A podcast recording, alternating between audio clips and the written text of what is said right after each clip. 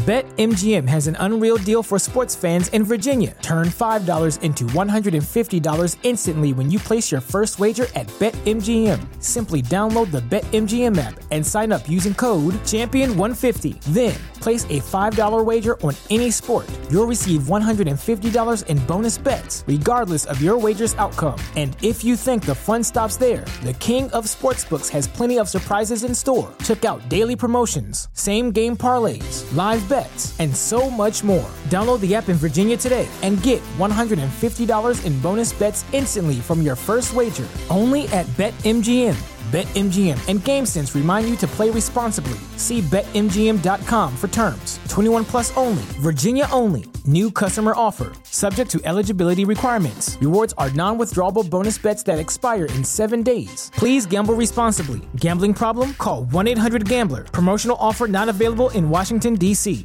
Bandwagon Nerds is taped in front of a live studio audience.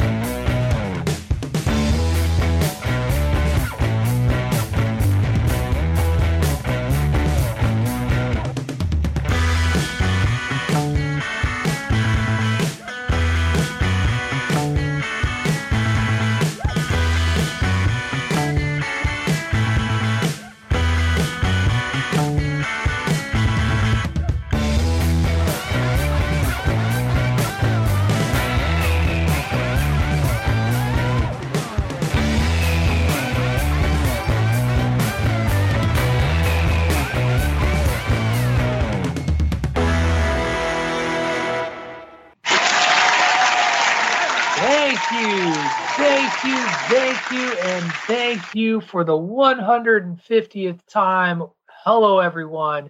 This is your good friend Patrick O'Dowd welcoming you into another edition of Bandwagon Nerds here on the Chairshot Radio Network, a part of the chairshot.com, where we encourage you to always use your head. The Thechairshot.com. Always use your head. And that's right, 150 times the bandwagon has graced your internet airwaves. And uh, wow, Dave, they keep letting us do this. They keep letting us be on the Chair Shot Radio Network. They, Thanks, they keep. They, thanks, Greg. Uh, that's what I was going to say. hey, thanks, Greg. Hey, thanks, Tony. You see, Tony. Well, well, and thank you to our 27, oh wait, 28 loyal listeners. Oh yeah, all 28 of you. We could not have done it without you. I, I even decided because it's you know 150th episode, I repped the brand. That's right. I went to prowrestlingtees.com forward slash the chair shot ages ago. Actually, ages ago. I've had this shirt. I've worn it before though. But I invested in us and invested in a bandwagon nerd shirt and, and helped the company rep the brand. That's right. Um, we are um, we are I- I, um, here. I, I keep forgetting, but I have to remember that. Dave, you know what? It's pathetic. It's sad. It's pathetic. You're the you're you have been on more episodes than anybody else on the bandwagon too. Like you've missed like two shows, maybe one show. I'm not sure. You like missed a show once and called us from the parking lot at Disneyland to be on the show. Like that's of the bandwagon nerds, you are the nerdiest, sir. Like you really like people say I rule this show with an iron fist, but you're really you're really the guy. This whole network started with a phone call from a parking lot. Okay, so Hey, whoa! I don't need to know about your your a bit personal, ambiguous. your personal business. That's right. And everyone, you do hear the voices of the rest It's of the true. bandwagon for episode 150.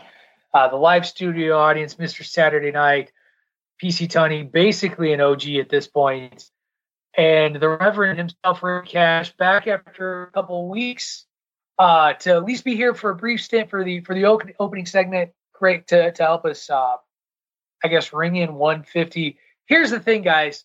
I know I'm a big party pooper because I was like, "Ah, I don't really feel like making this episode all that special. And you look at the rundown, the episode's really not all that special. The episode is basically a typical episode of Bandwagon Nerds.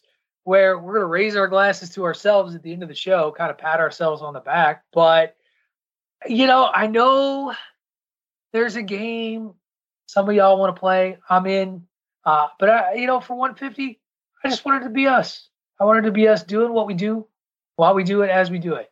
In six episodes, we wrap up our third year, which is kind of crazy to think about. 150, episode 156, three years in bandwagon nerds, and again, things things if you would have told me back when when we started this whole little venture that one I'd be hosting this show with Dave, two that we would have gotten to 100 episodes, let alone 150 and beyond the airwaves for what, unless something catastrophic happens, will be three years of nerd talk.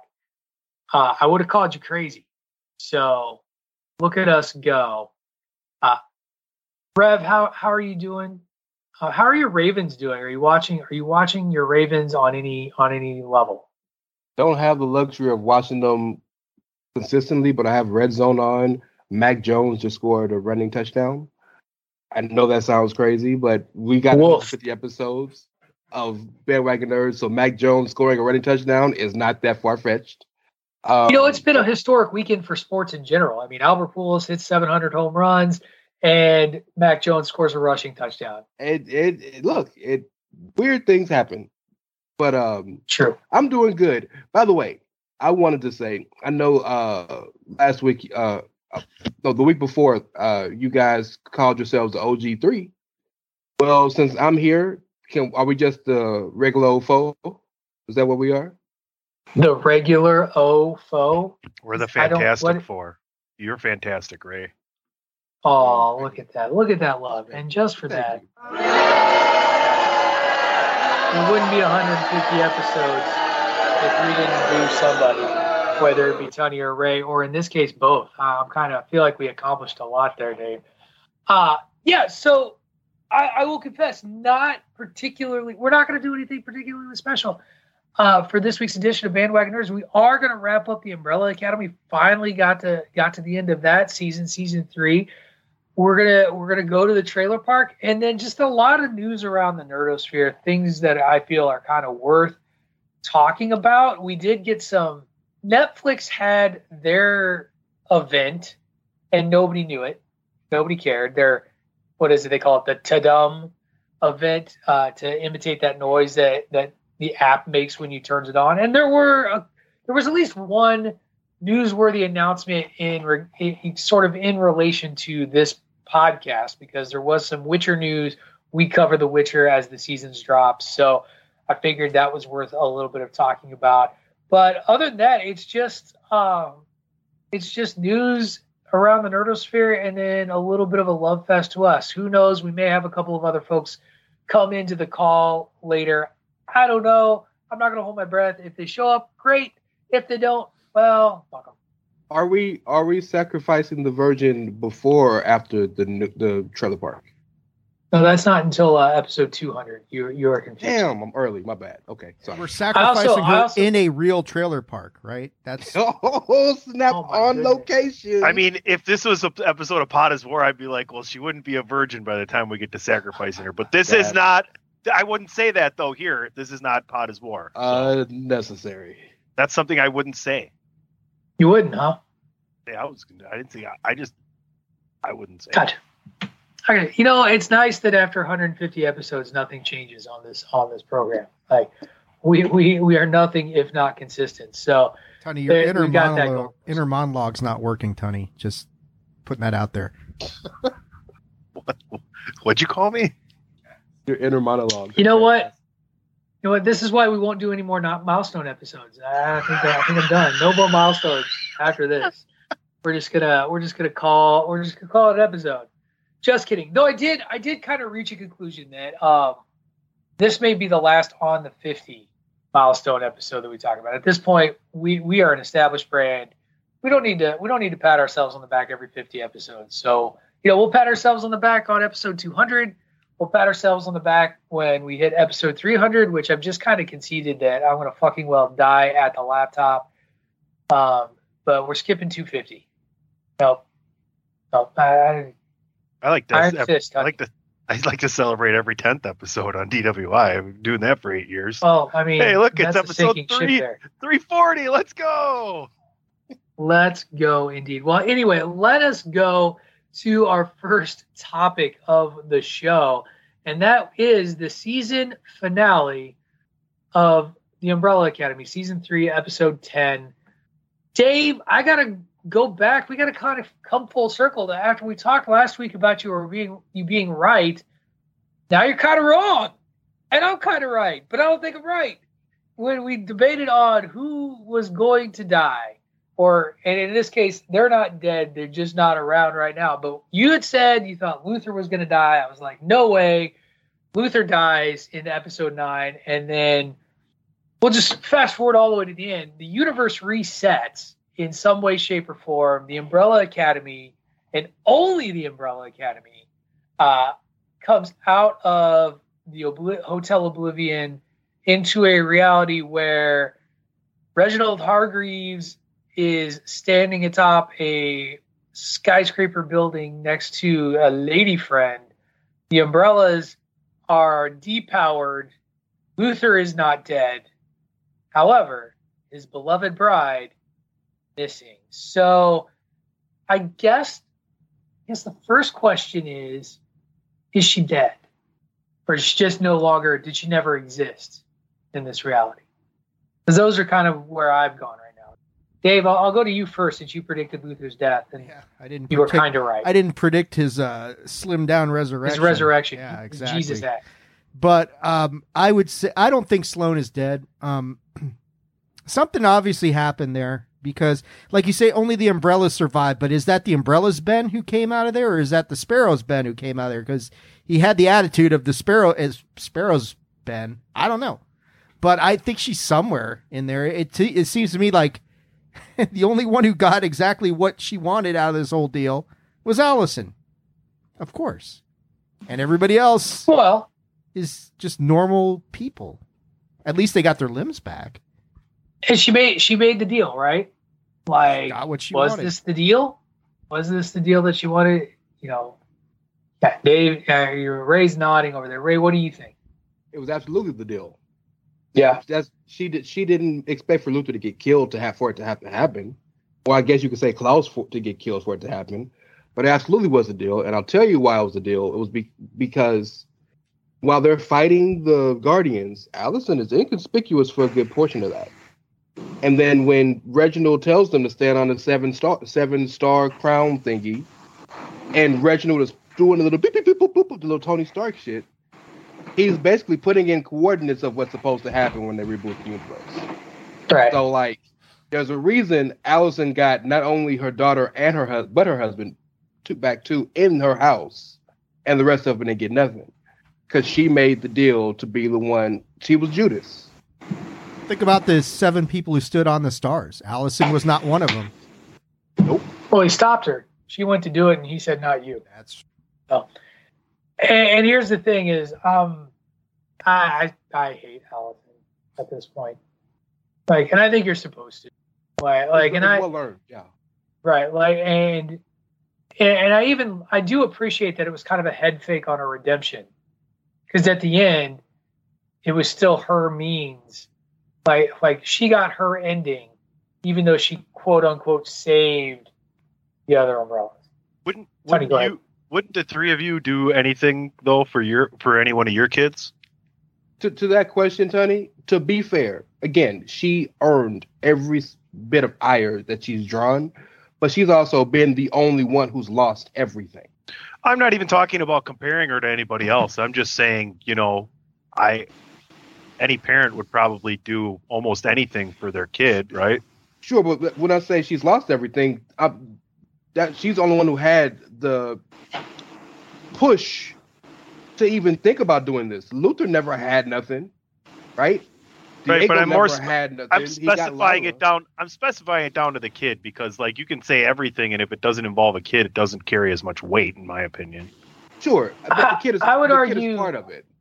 I, I would argue Victor lost as much as anybody. Like Victor, Yeah, Victor started. What? But it was Victor slash Vanya's own fault. I'm just saying, like, Vic, Victor had love, had a family, had an opportunity, not a full family, like, but there, there, there was a decision that was made, and she's she's had to live with that in the way that she, or well, sorry, he managed that trauma uh, is just very different than the way Allison did, and I don't know. I just it's interesting with all this preaching of family and you'll be there. Like I'm not saying that I don't understand Allison. I'm saying I resent the, the, the direction of the character. I'm actually happy, honestly, that it wasn't full full redemption. That like Allison didn't somehow completely see the light in, in in that whole "Do you trust me?" moment at the end of the at the end of the episode. That really, at the end of the day, even when it was all said and done, sure, Allison betrayed Reginald, which may have been part of the plan in the first place, uh, because Reginald's still standing at at the end. Like Reginald's not dead, and in fact, Reginald's got a partner.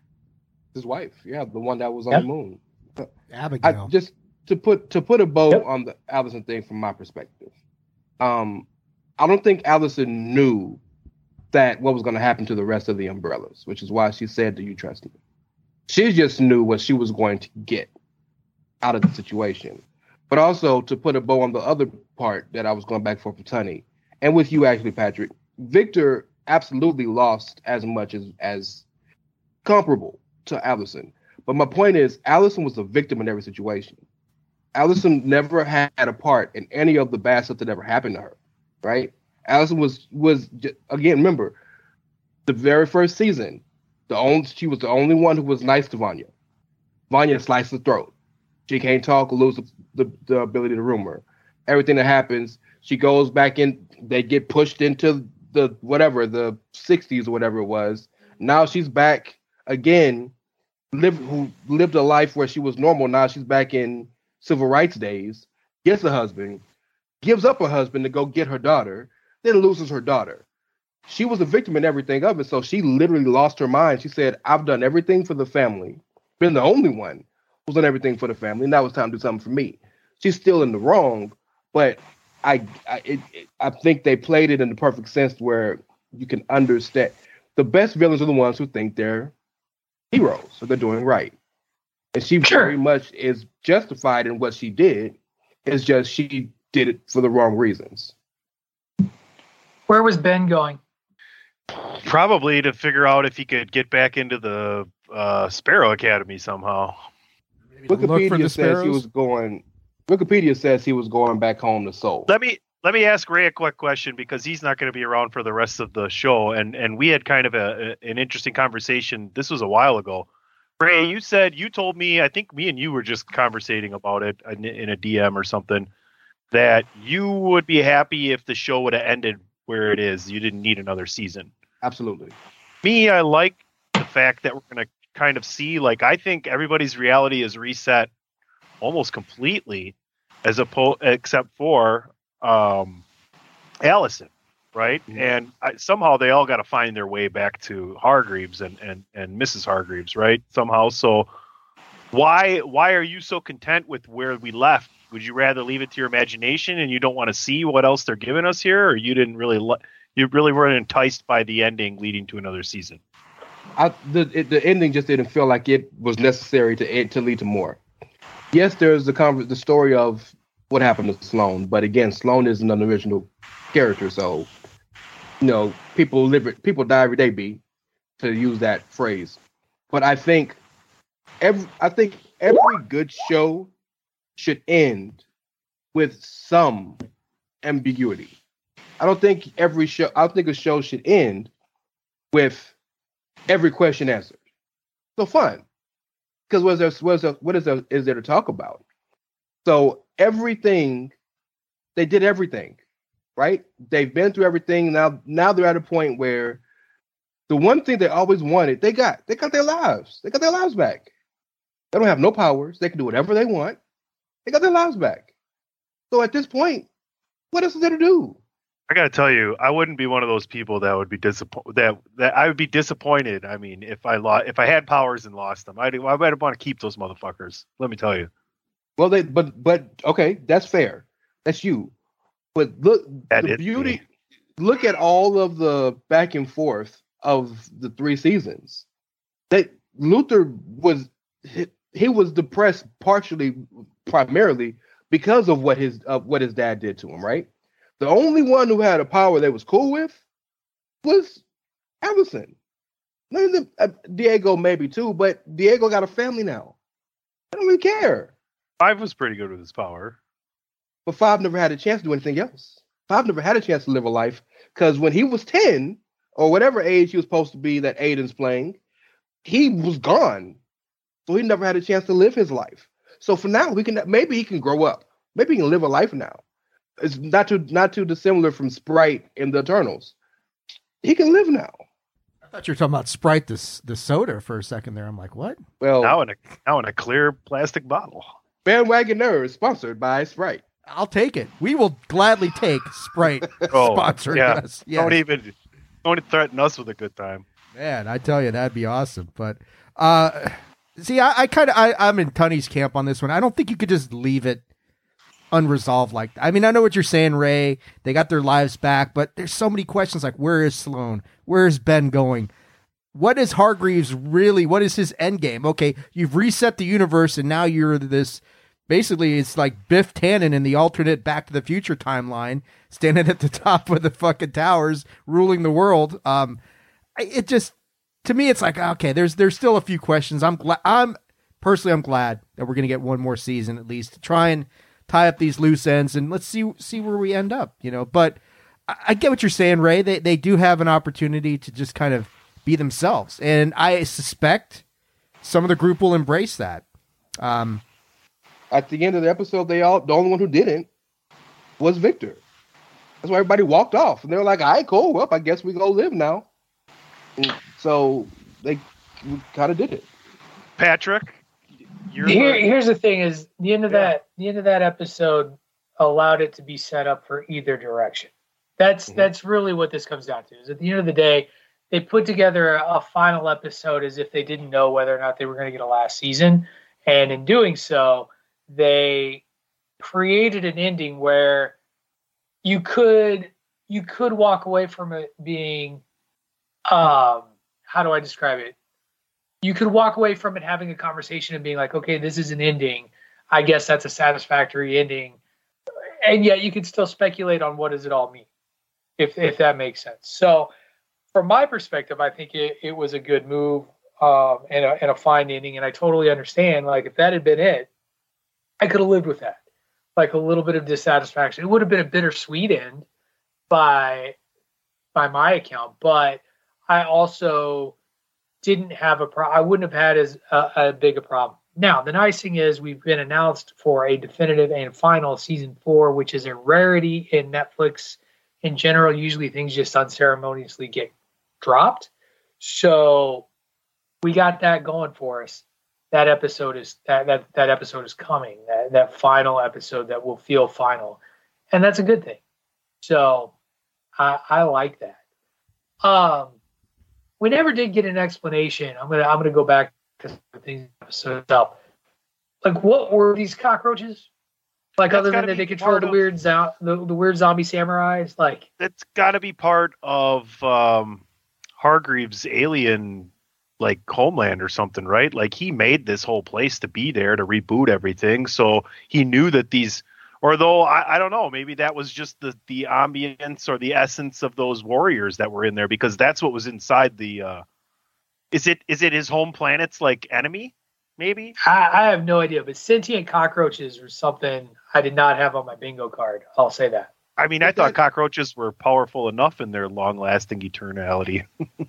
they're, they're immortal. Indeed. Yeah. That is a good question, though, because if we go back with all the information we know now, if we go back to the very beginning of the series, he had been training the sparrows for one thing, and that was to go through that hotel door and get over there. So that had been the goal of his the entire time he had got the sparrows. In fact, you could argue that was the reason why he wanted to get the sparrows in the, in the beginning. So was only was the higher and only goal of old Reggie to get back to his wife? And why there?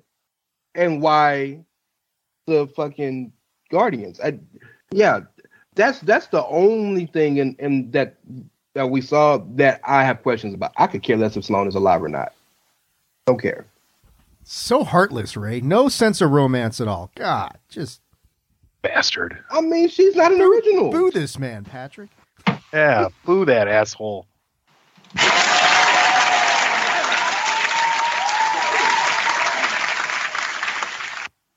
Vintage villain O'Dowd. Yeah, you don't, you don't, I don't, I, the Sloan story was nice and it gave a nice element to Luther and his character development, and it will drive him in the final season. I liked Sloan. Like whatever, she'll come back. It'll be fine, and, and it's okay. You'll you'll get over it. Promotional consideration paid. Just kidding. Get for playing we are going to go to our first commercial break soon, though. Um, as as we're coming up on, on our thirty minutes. Overall, though, season three of Umbrella Academy, Tunney, I think you said this was like your favorite that you've seen so far. Did that that hold true all the way across? Dave, you're nodding. Rey, we'll start with you. Just a, an overall thought of season three of Umbrella Academy and how this one went. I mean, think about the previous um, shows we've been watching and, and reviewing, and where I've kind of been like, we've gotten to this point, like, okay, I'm kind of done with this. Lock and Key, Witcher, uh, I'll be kind of done with this with this one too. Okay, good. And then we get to Umbrella Academy now, and it's like, oh, wow, thank you for finally giving us something equal to or better than the first two things you gave us in the third thing that you gave us. So.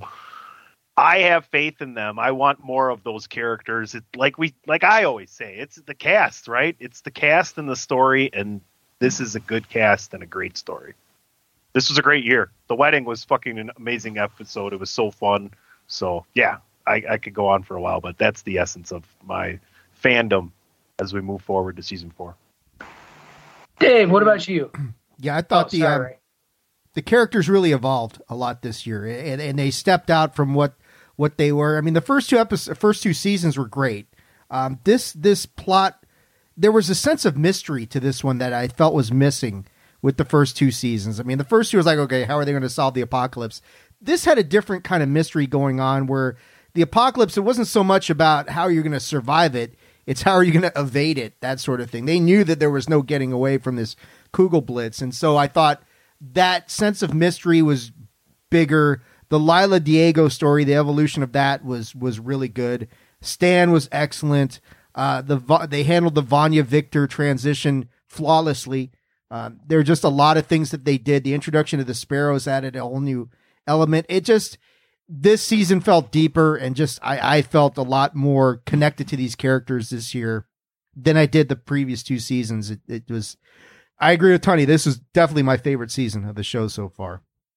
It is um really hard to have a TV show with upwards of 10 plus major characters important to every single second of the plot to not only make them all different and have their own ide- ideas and their own kind of face in the show, but to evolve them regularly and to give them different plots and different things to do that all is in, in its own right individual and congruent to the better, bigger plot.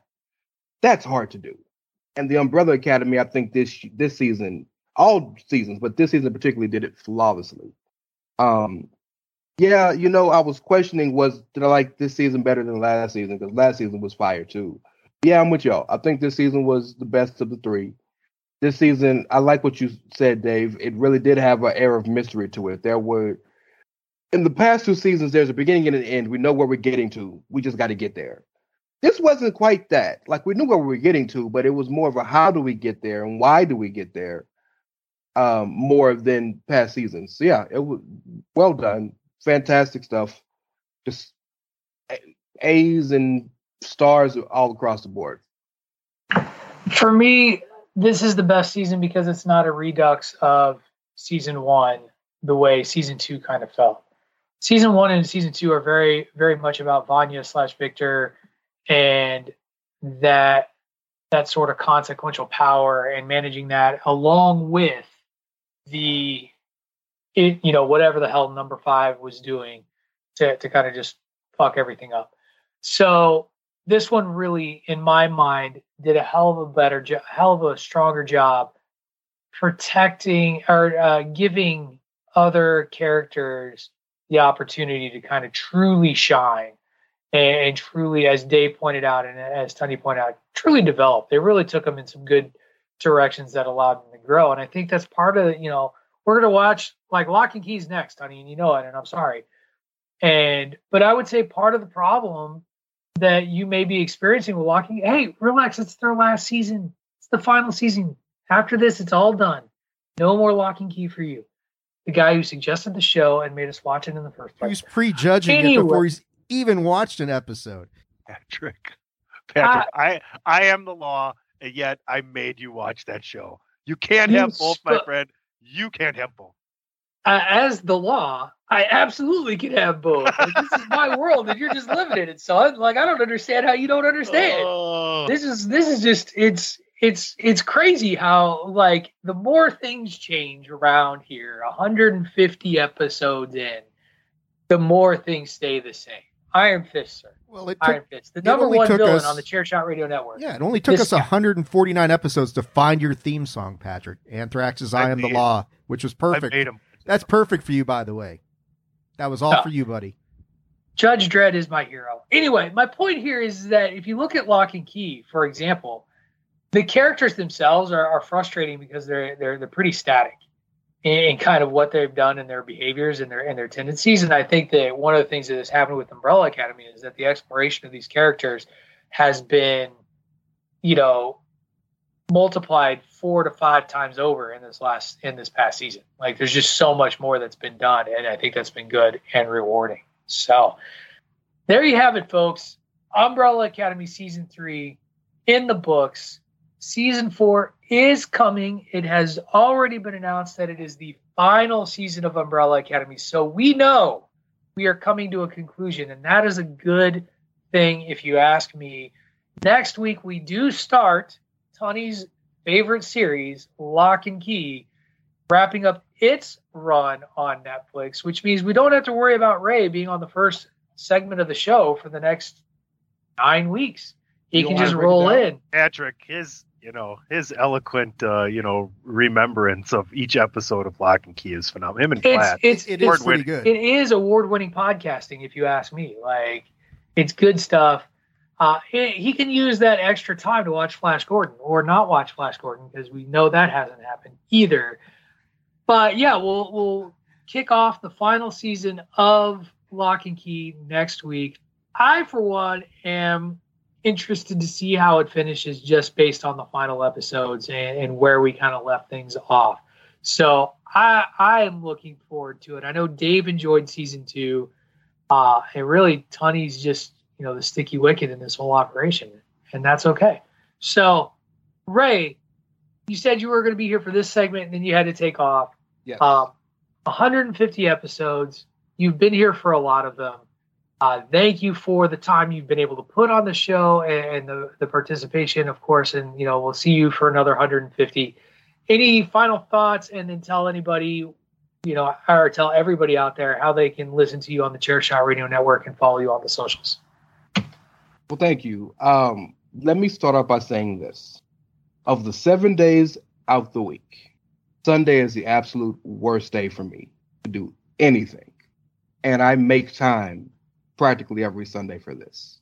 And I don't make time.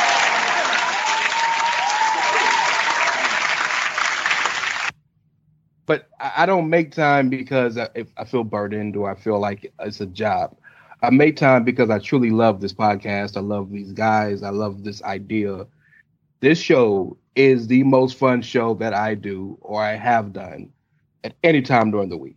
This show is a release. This show is I've learned more from this show than anything else I've ever done in my career, quote unquote, of being someone that people read or listen to on the internet, whether it's five people or 500, doesn't matter.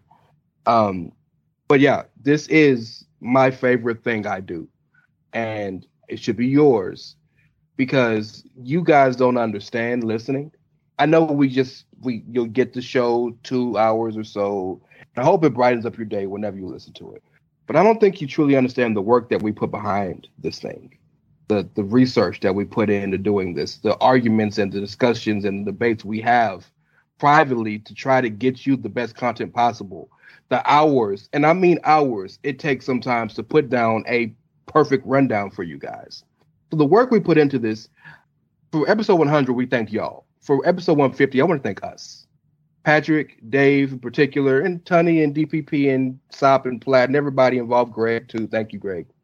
Particularly you two guys, because I've I have been an editor. I I currently do my own podcast where I do the editing and the the the the posting and all that and the research. It is not easy work, and to do it without ever missing a show every Monday, you can expect to get Bandwagon Nerds on your chair shot feed or whatever your podcast medium is.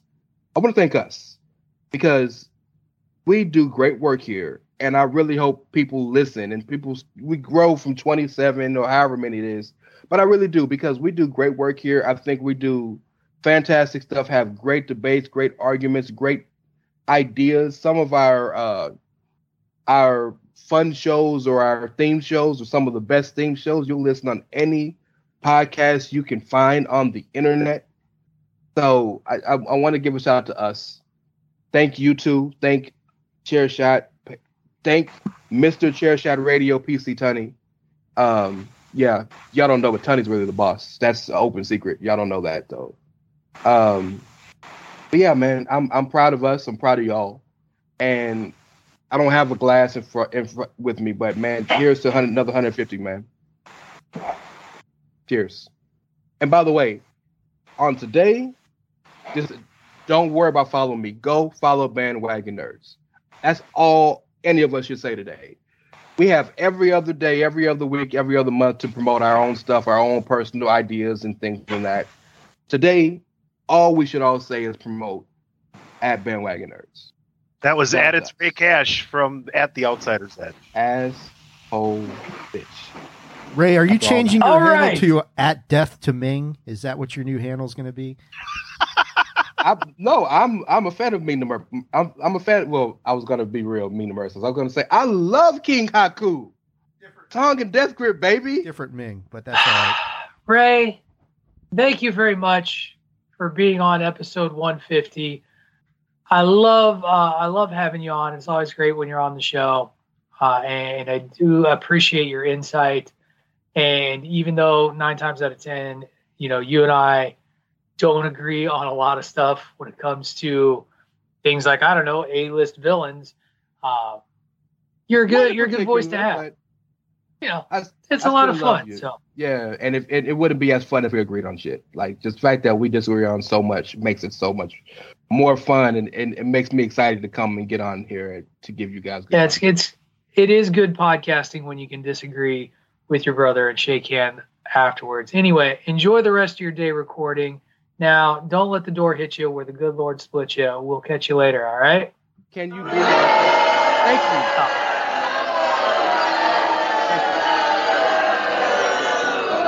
I didn't think we wouldn't boo you, did you? I was gonna ask that you would boo me on my way out so I would feel. Yeah, see there they are. Yep. Bye. Now you just have to leave. Yeah, now leave. Talk to you Wednesday. And he's gone. Later, Rey. We hardly knew hardly knew you. All right. We're going to take our first commercial break. When we come back, we are going to jump into the tra- trailer park and then a lot of news around the nerdosphere. You are listening to Bandwagon Nerds number 150 here on the Chairshot Radio Network, a part of the Chairshot.com.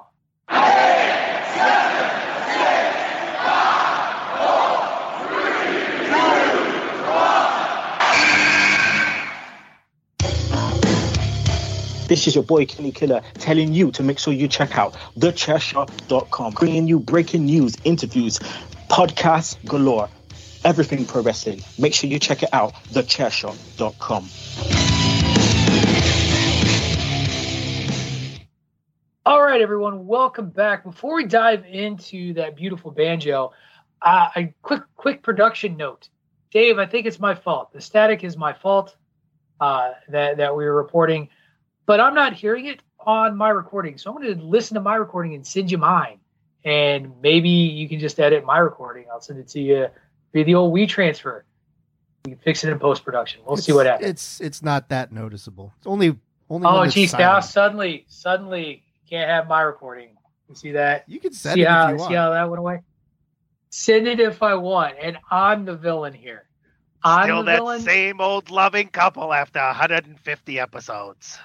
That's true. Oh my not gosh! One and you know what? Not one Fern Gully reference show. That's Believe true. that? But Dave, ah! it does. You know, the, it, it was impressive that we didn't have any of that, and, and with no uh, with no Platt here, there won't be any Margot Kidder jokes.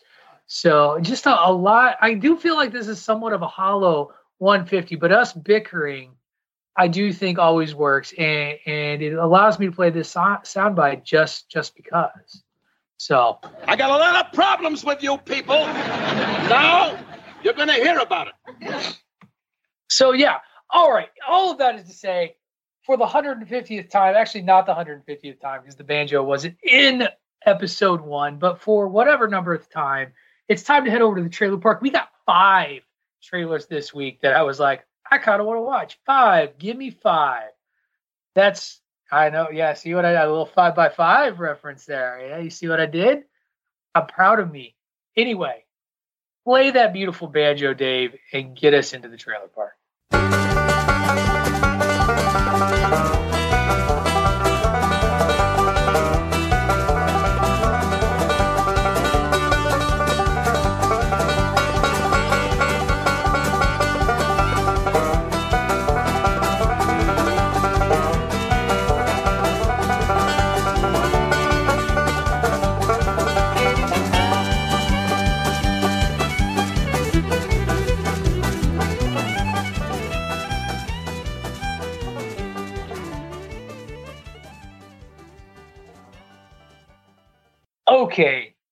Here we are. So I mentioned this uh, up at the top of the program at the very beginning of the show that Netflix did have kind of their equivalent to like, you know, D23, but their style, or like DC Fandom, but their style. And and a couple of years ago, we actually got excited about this event, the Tudum event, where they would reveal trailers and footage. And there is some interesting stuff. I, I, I happened to spend a little time on the Netflix news feed yesterday on, on Twitter, and there are some cool videos there worth checking out.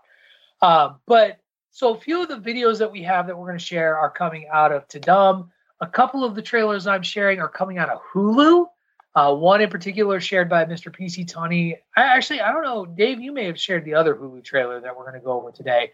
Uh, and then just one we, we were talking about Dave Batista and how uh, the you know the renaissance and transformation of Dave Batista and wouldn't you know it we talk about him one week on an episode and then another trailer comes along and you're like oh my goodness. But before we get into all that let's start with one of the first trailers that popped out. It is spooky season right now as we are heading into Halloween so you get a lot more of those horror movie trailers or in this case horror series trailers and not disappointed in this one. I am intrigued by this first trailer that we got premiering soon on Netflix, a show called The Midnight Club, which follows a teenage girl who is suffering from a from cancer, I do believe, and is desperately searching for treatments and and locates this place. It's almost like a retreat where it sounds like there's experimental research being done uh, on sick, you know, terminally ill um, teenagers, children, and they go to this house. And while in this house, of course, spooky things happen. We're surrounded by ghosts, and, and it, it was weird. Here's what was funny: is as I watched this trailer, I actually thought of an old Nickelodeon show from when I was a kid, from uh, Nick at Night, Saturday Night Nick, and that was uh, the old uh, "Are You Afraid of the Dark?" The way like these kids sort of gathered around. Yeah, it was like spooky time with all these kids. Uh, but it seems like they've unlocked way more than they've bargained for. Here's the thing: is this is this is going to probably for me fall victim to the oh my gosh, there's too much content uh, stuff. But I I can't say that this didn't intrigue me enough to put on the rundown because there's a good atmosphere and ambiance and and uh, you know, almost like a house on haunted hill sort of feel and vibe that looks like this could be a suspenseful ghost story thriller more so than just sort of out and out horror. And that I know is something that resonates with, you know, Tunney. I know it resonates with Dave a little bit here and there. Uh, so, fellas, your thoughts on the Midnight trailer before we get into some more out and out horror? Let's start with uh, PC Tunney. It, it is an interesting um, concept that they have where, you know, you st- basically you get to go to this house because you're dying, right? And then, you know, I guess that's kind of where the supernatural uh, powers and, and phenomenons come in, uh, you know, why these kids keep going to this house. So it's an interesting concept. It is along the lines of a lot of kind of different youth horror kind of slash uh, teenage drama kind of thing going on as well. So they check a lot of boxes for viewership, I would say. Um, but I, yeah, like you said, I, I, even if it wasn't for a lack of content or, or for a for a, a surplus of content, I should say, I, I don't know that I'd necessarily be one of the consumers. Did you say Utes? The two Utes? Is that what you said? Two Utes.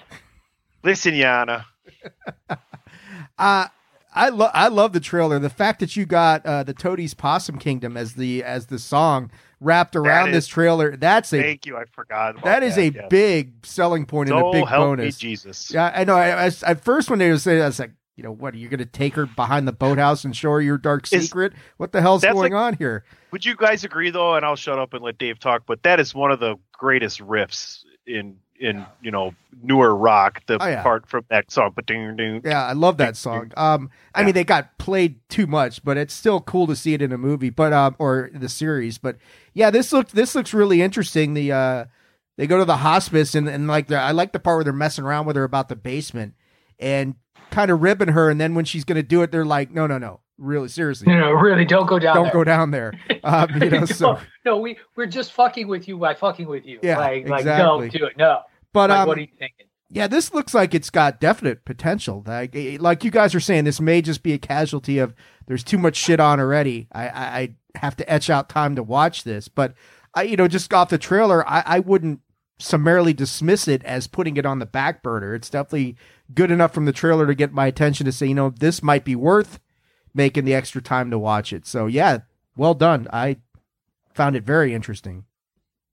Yeah, and, and just in time for, like I said, just in time for spooky season, just in time for for Halloween in October when people are really going to watch what what's being put out there. So, speaking of spooky season, speaking of kind of where we are in making films and entertainment, a lot of horror franchises have gotten sequels and reboots in recent memory, be it whether it be Halloween, uh, Child's Play is getting a new life on. Dude, that show, people are watching that show like crazy on Syfy. Like people fucking love it, and it's it's been a continuation. So, Dave, you can roll your eyes all you want, but Chucky is an icon. You're stuck. And, and what's crazy is if you would have told me that Chucky currently would be more iconic than Freddy Krueger, which I would make the, the argument it's there. Chucky's more iconic than Freddy Krueger right now and is getting the airplay to prove it. However, Hulu is jumping into the horror film renaissance revitalization projects as we now have our first trailer for a remake that we were anticipating. So this isn't a surprise. Hellraiser, Clive Barker's Hellraiser. And let's let's get the elephant out of the way. Pinhead's different. Life will move on. However, the trailer itself, right in keeping with previous installations of the Hellraiser franchise. Here's the thing that I find really interesting about this whole series is the concept has never changed. There's a puzzle box that you shouldn't fuck with because it promises you untold, you know, glory and riches or whatever. You undo it, you release Cenobites. The Cenobites then torture and kill you and, you know, flay your skin and enjoy your flesh and all these other horrible carnal pleasures led by Pinhead. Everyone dies and somebody somehow figures out how to put Pinhead back in the box. The end. You know what's great about this series though? It's a rinse and repeat series that makes money when they do it. Like they put it out, doesn't you know, slew of direct to video sequels, Uh, it has been put out in so many different iterations. This is the latest installment. Dave, you shared this trailer, I do believe. So I'm going to hand it over to you first. Confession, not going to watch it because I don't have Hulu. So until it comes out on, say, a Blu ray, not going to catch it. They do have that bundle. I'm just putting that out there for you, Pat. But you do. Um, I, I know you got that bundle. I, look, Hellraiser's from you know my decade, my era, the late '80s, um, and and the original Hellraiser, straight up, one of the most psychologically unnerving movies that I've ever seen. And yeah, okay, Pinhead's different, but really, an entity with pins in their heads. How different can you really be at that point? It's the same sort of thing, but. Yeah, I, I like you're saying it. The concept is very basic. There's a puzzle box. You shouldn't mess with it they mess with it. I did like in this trailer where the guy's like, "If I solve this, do I get a gift?" And the I guess his dad or whoever's like, "No, but I do." Um, and I thought that was very. And you got to remember, this is the series that you know coming from the movie that had one of the most. I, one of the most iconic lines of all time. Your suffering will be legendary, even in hell. I mean, let that wash over you for a few moments and think about that. So, uh, yeah, if they're going to turn, you know, it, it'll be interesting to see how they do it, you know, how they've been able to, I don't know if update the product is the proper word, but you know how they're going to bring it into the modern times and and um and do that. But yeah, like you're saying, Pat, everything in the trailer, there's lots of aspects of that trailer that have that old Hellraiser vibe. You know, the the chick sitting there and Pinhead just you know anchors shooting out and latching onto people and doing all sorts of fun things to people. So yeah, this is uh this is right in keeping with the season. I'm I definitely want to check this out. Whether I've got time or not, don't know. But Tony's throwing up the X Tony, sign. You, Tony, you put up a big X. No. Did you have a real injury? No. Is that what you're saying, or, or what?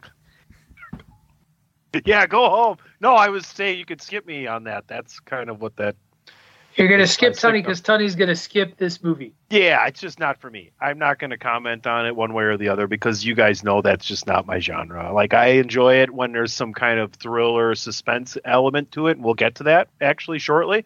But just the out and out horror. Sorry, it, not for me. I can appreciate you enjoying it. Fair enough. Okay, so this second trailer also a Hulu series. We're going to shift genres. We're going to comedy. This one was actually posted by Mr. PC Tunney and is a show that is currently streaming on Hulu. Uh, I know that Tunney has started watching it. I'm not sh- sure how far along he is. I don't even know how. Real quick, how does Hulu release shows? Do they do episode at a time or do they binge watch you? So they drop the first three right away and then gotcha. you get one every week. So the fourth one kind came of the out. Amazon model. Yeah, yeah. If if you're watching um, Welcome to Wrexham with Ryan Reynolds, it's also on Hulu. They did the same thing. So Fridays you get that, or late Thursday night, whatever. So much like She-Hulk's available Thursdays for most people that don't that aren't Rey Cash and only sleep an hour at a time. Uh, this is available for Fridays. Um, cool. I I loved it. I I, I, I gotta. Great. You haven't you haven't told them what the trailer is yet. Tony. I, I just, oh, just jumped right in. Oh yeah, my yeah. bad. So the trailer is for a sitcom called Reboot, which is telling the story of a well, it looks like a young TV producer who wants to reboot a classic sitcom from the '80s. Looks like a riff on Step by Step. Uh, was kind of the the sitcom that I thought of as I watched it. Has Johnny Knoxville uh, in it, and I can't remember the woman who plays the the woman lead. She's famous, but I can't remember her name. Uh, been in a ton of stuff. Yeah, I don't remember her name either. She was in Two and a Half Men a couple times as a reoccurring character. Yeah, at first Charlie I thought Sheen. it was like Leslie Mann, but it's not her. It's somebody different. Definitely not Leslie Mann. Well, here, Tay, Tony, now you can talk about it because I, I've I've dropped the name of the trailer. Why don't you tell us about it, and I will IMDb and look up who it is. It is Judy Greer, by the way. Um, or it's Judy Greer. of course. Well, I after watching this tweeted out, um, you know, reboot on Hulu. Uh, it's like Arrested Development meets um, episodes. And the actual Twitter feed for the show Reboot replied to me and said, yes, it's as if we made a TV baby. So you can trust me when I tell you it is Arrested Development meets episodes because reboot the show agreed with me. Um, it's excellent. It is exactly that. If you've seen Arrested Development, it's that with adult expletives and humor, even more so. And then it's kind of in the episodes realm where you're watching these people who are acting act as actors acting on a TV show, right? So it's behind the scenes of the TV show. The whole concept is that young writer, her father is actually Paul Reiser, who's also on the show. So if you didn't know oh, cool. that, yes, and he actually wrote the original um, show, and it's story about him, and it's the story about the family that he ended up having after he left his first family and his daughter is from the first family and wants to put some of those darker nuances into this show. So um, it's it's great. Um, there's also lines in there I've told you guys, such as "Give me four dildos and a metronome." So you know you can count on some good quality humor there, uh, lying on both sides of the fence. It's it's good. It's fun. They're half an hour. Check it out. You won't be disappointed. Keegan Michael Key, Johnny Knoxville, great chemistry. Dave, go ahead. Your thoughts on this trailer? Did you did you check out the show at all? Oh yeah, I haven't watched the show. I watched the trailer because I know Tunney was very uh, very high on it. Not that Tunney was high, but he was very high on the show. I can't wait for BWN 420. That's just a side thought. But uh, you know, with Tunney was uh, talking very much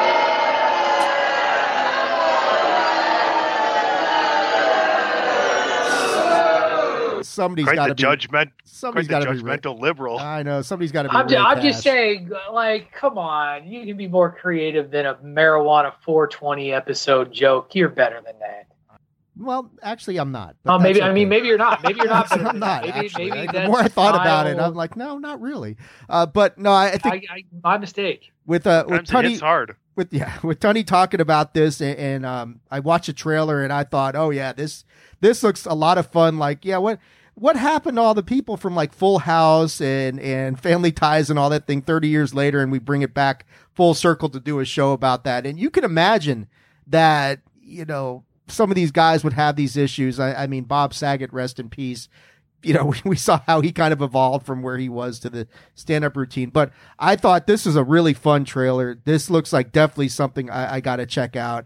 Uh, the cast is tremendous. It's um, yeah, this is one of those ones where I'd say, okay, this one I absolutely have to make time for because it looks really funny and really entertaining.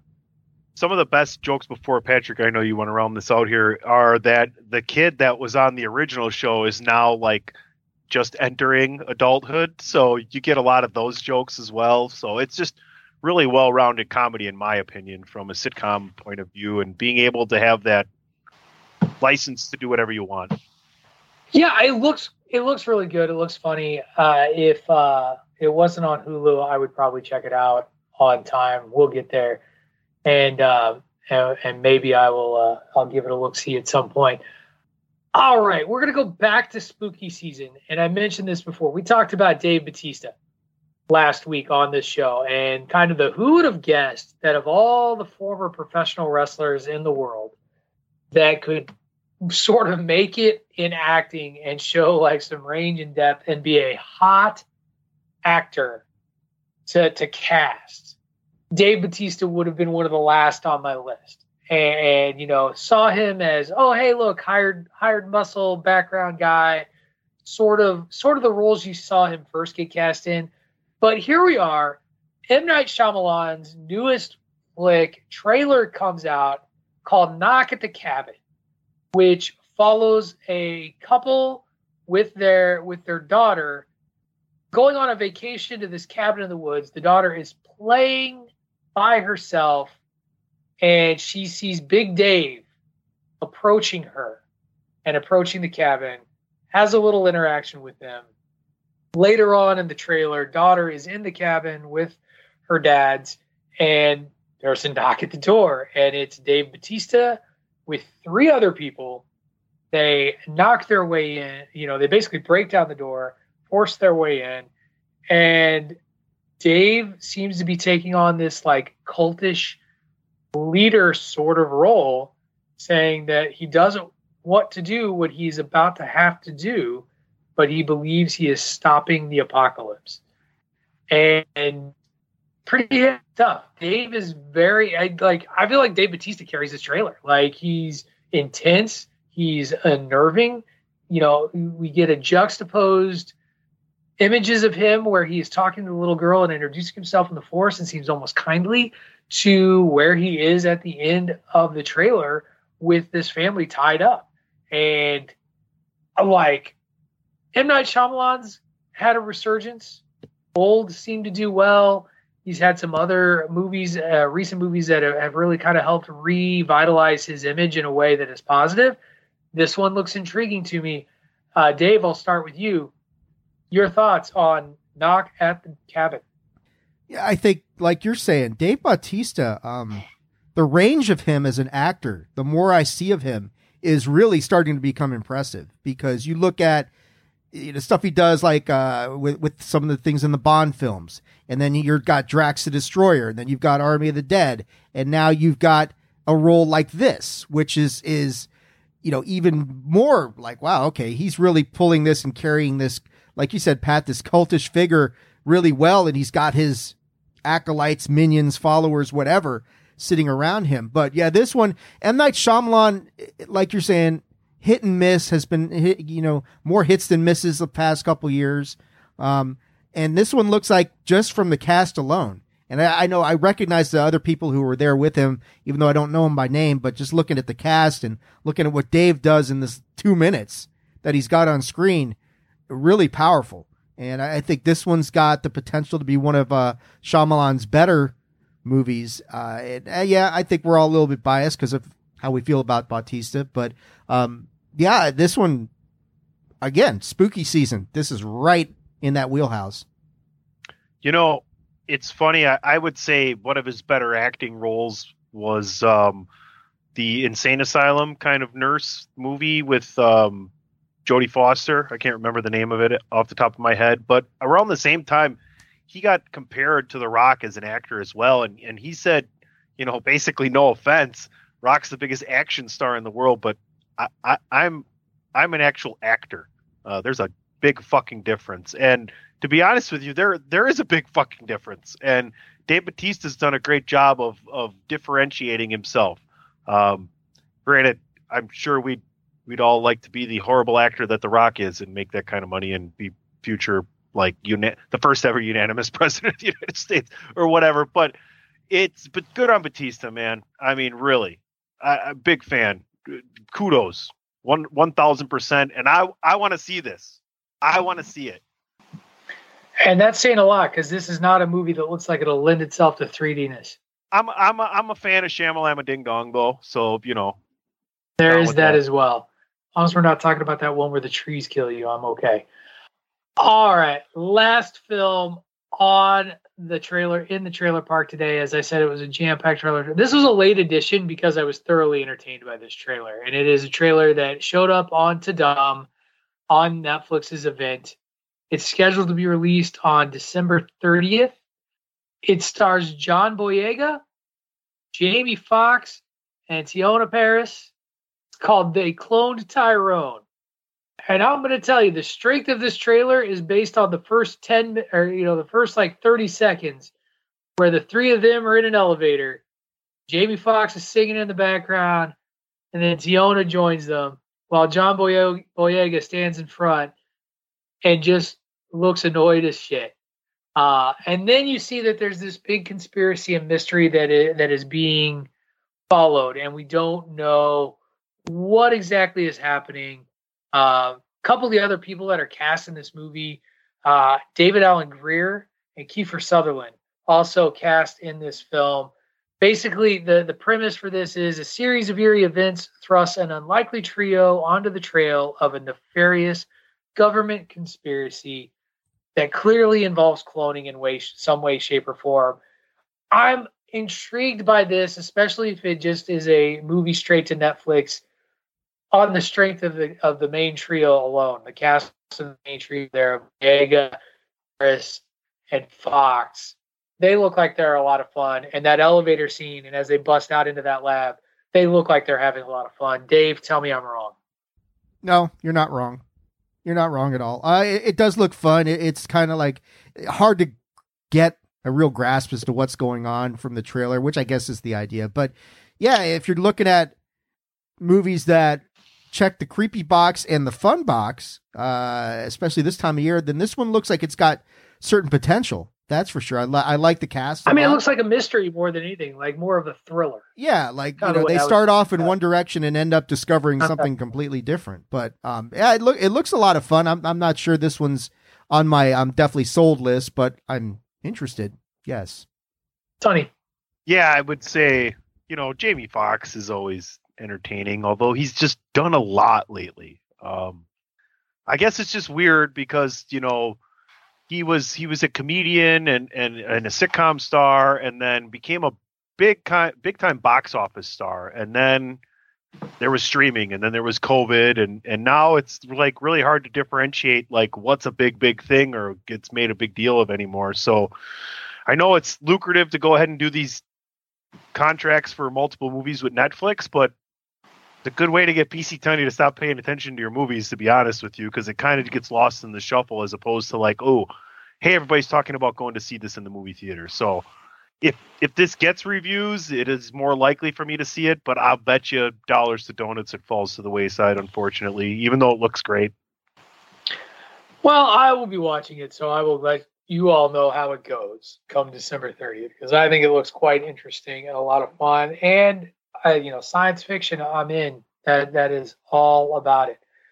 Okay, that's going to do it for our trip to the trailer park. We're going to do one little bit of news from around the nerdosphere before we go to our first commercial break, and that was a what I would argue a fairly significant announcement uh, made to uh, made this week, where we learned that James Earl Jones is retiring officially as the voice of Darth Vader.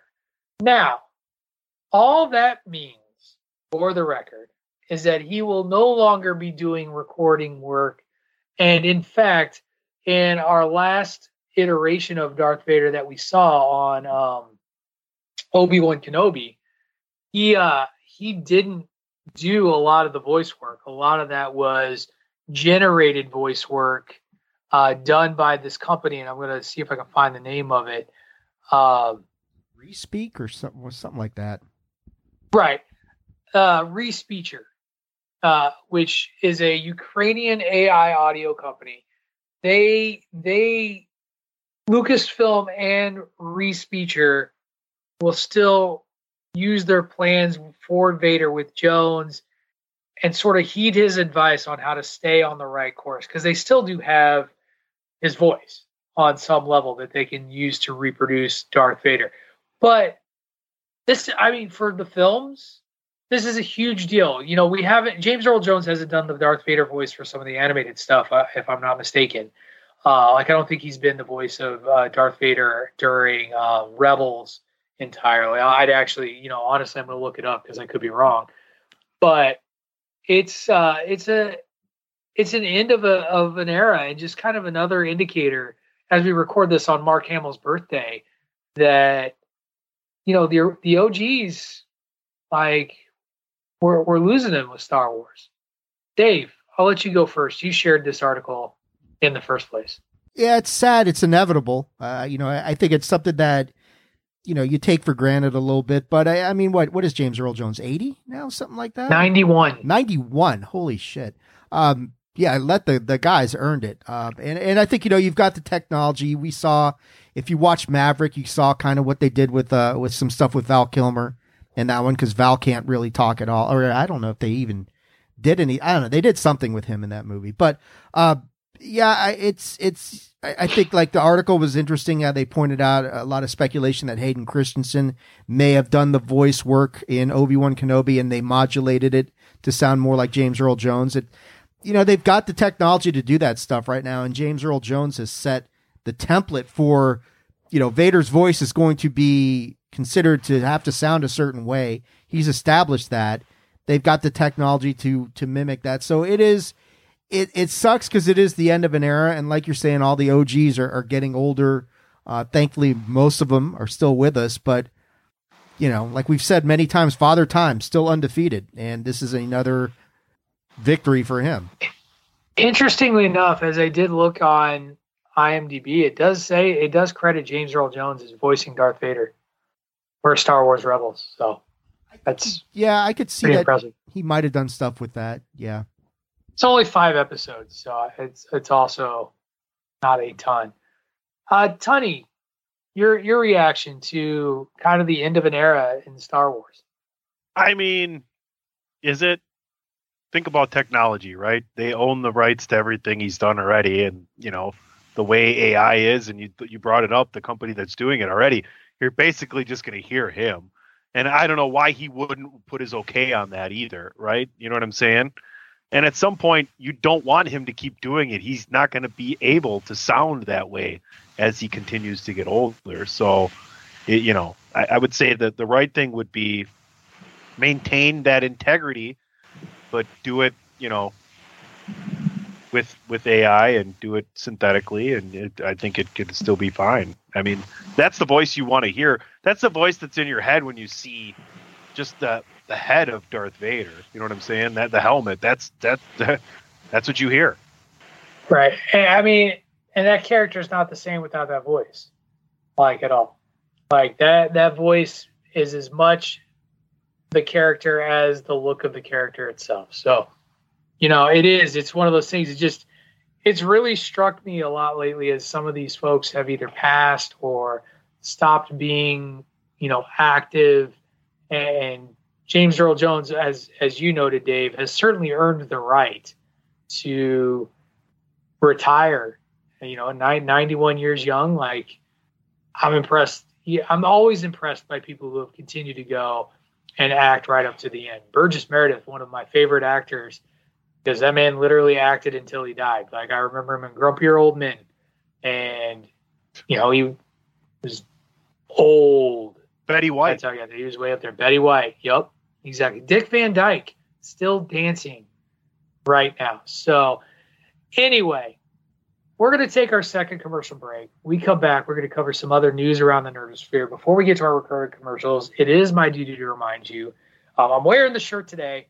Uh, but if you love what we do and you love the content that we put out on your internet airwaves every single day, then head over to prowrestlingtees.com and help us support, you know, help support our brand, help get our name out there by going to prowrestlingtees.com forward slash the chair shot and investing in us and investing in a Chairshot shirt.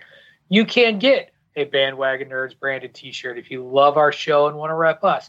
You can get Chairshot logo shirts that just rep the entire network. We appreciate that too. Say you hate Greg DeMarco. Well, guess what? We got you covered. There's an Everybody Hates Greg shirt. Maybe you're a wrestling fan and just like me and Greg, you hate Baron Corbin. Get the Baron Corbin suck shirt. They're all there. Great designs, all kinds of options for you to choose from. They're only $19.99 for a t-shirt. Or if you're feeling fancy, want something that feels nice on your giblets, get it soft style. Your skin will thank you later. Again, prowrestlingtees.com forward slash the chair shot. Help us get our brand out there, get that name out there, rep us. We appreciate all the support you can give. ProWrestlingTees.com forward slash the chair shot. When we come back, more new news around the nerdosphere and then some talk about 150 episodes of Bandwagon Nerds. You are listening to Bandwagon Nerds on the Chairshot Radio Network, a part of the Chairshot.com.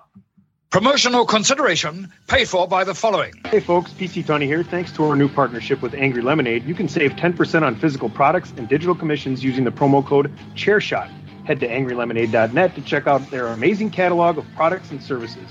Use the promo code ChairShot to save 10%. That's angrylemonade.net.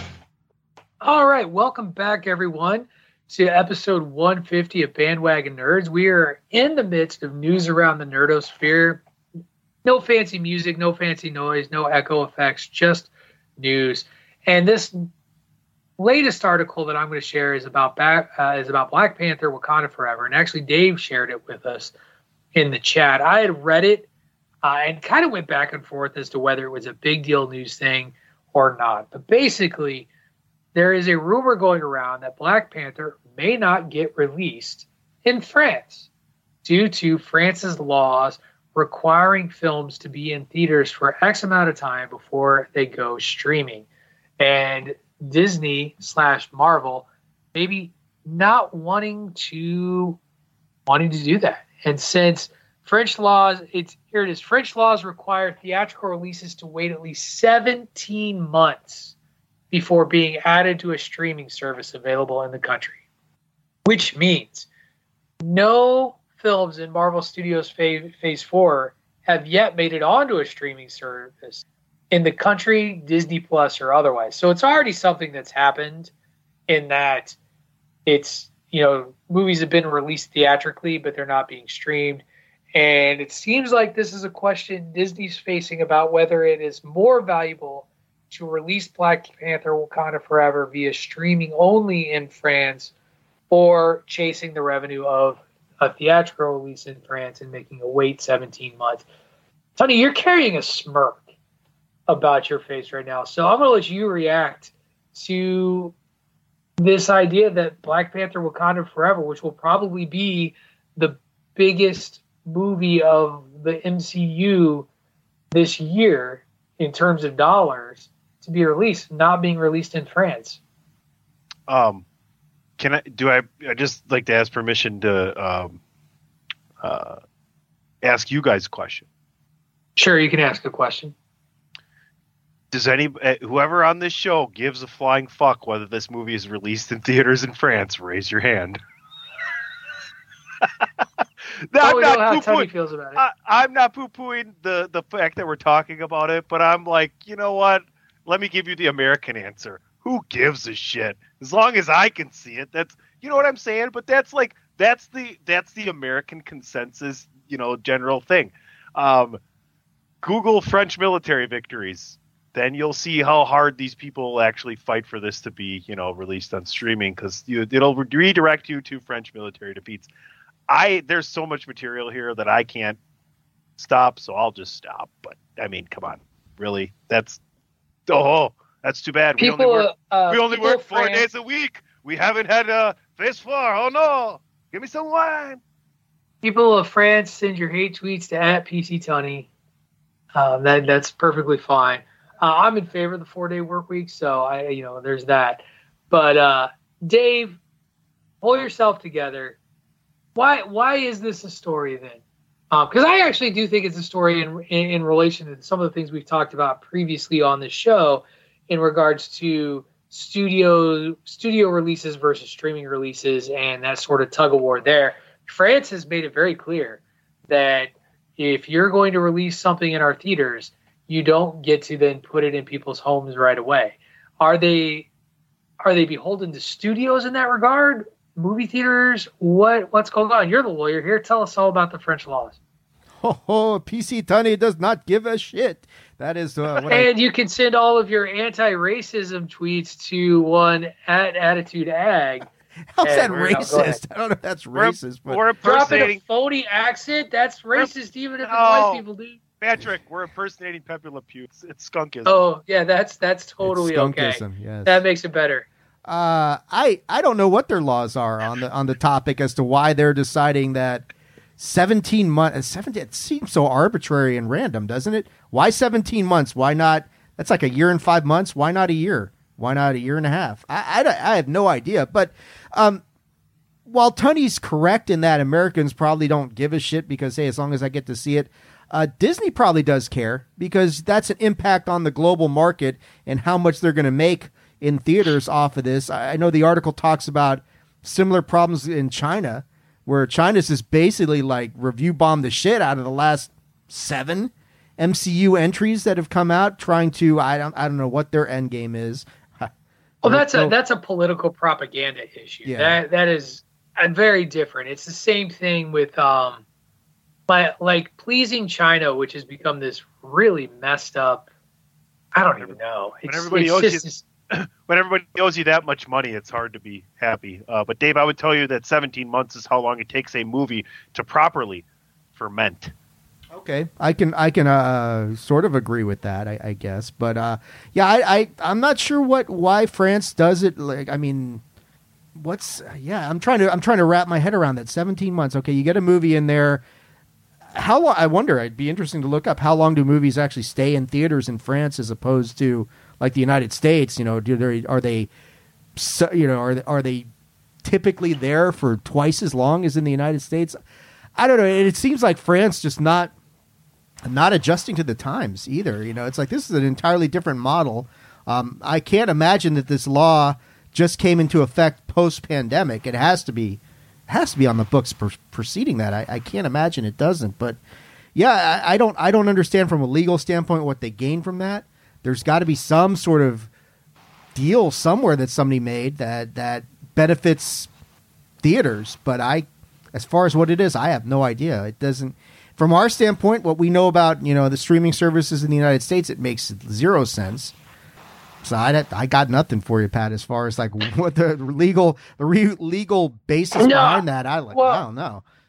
It's it's interesting. I I do wonder if it's something.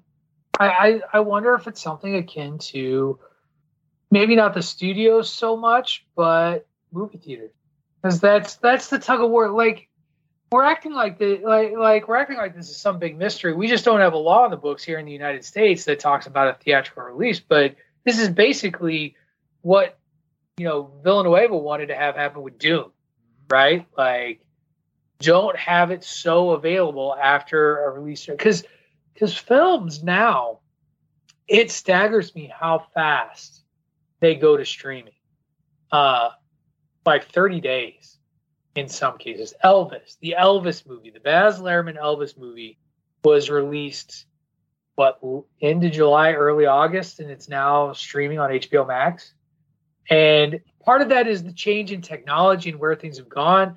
You know, we've also talked like back in the 80s, and this is again, I get it a million years ago. If a movie was popular, it could still make money.